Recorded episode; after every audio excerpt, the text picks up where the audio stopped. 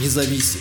Новости Баренц обзор. В Финляндии появилась идея навсегда закрыть два временных КПП на границе с Россией. Об этом сообщила 20 февраля финская телерадиокомпания «Уле». Это временные пункты пропуска Парикала и Инари. Оба пограничных перехода были временно закрыты несколько лет назад. Движение в Парикале было остановлено из-за санкций ЕС, в Лиекса Инари из-за прекращения импорта древесины. По словам начальника управления пограничной службы Марка Саарикс, инициатива закрыть пункты пропуска исходила от России. Пограничные переходы будут закрыты навсегда с российской стороны, добавил он. Они были созданы с целью импорта необработанной древесины из России в Финляндию для промышленных целей, рассказал Марко Саарикс. Сообщается, что муниципалитет Парикалы хочет, чтобы пограничный переход сохранился и надеется, что однажды там снова откроется международный переход. Город Ликса также окончательно еще не одобрил решение о закрытии временного пограничного перехода в Инаре. Напомним, что 9 января премьер-министр Финляндии Петери Орпа заявил в интервью Уле, что граница с Россией должна оставаться закрытой. По его мнению, это необходимо для того, чтобы ситуация на границе оставалась спокойной.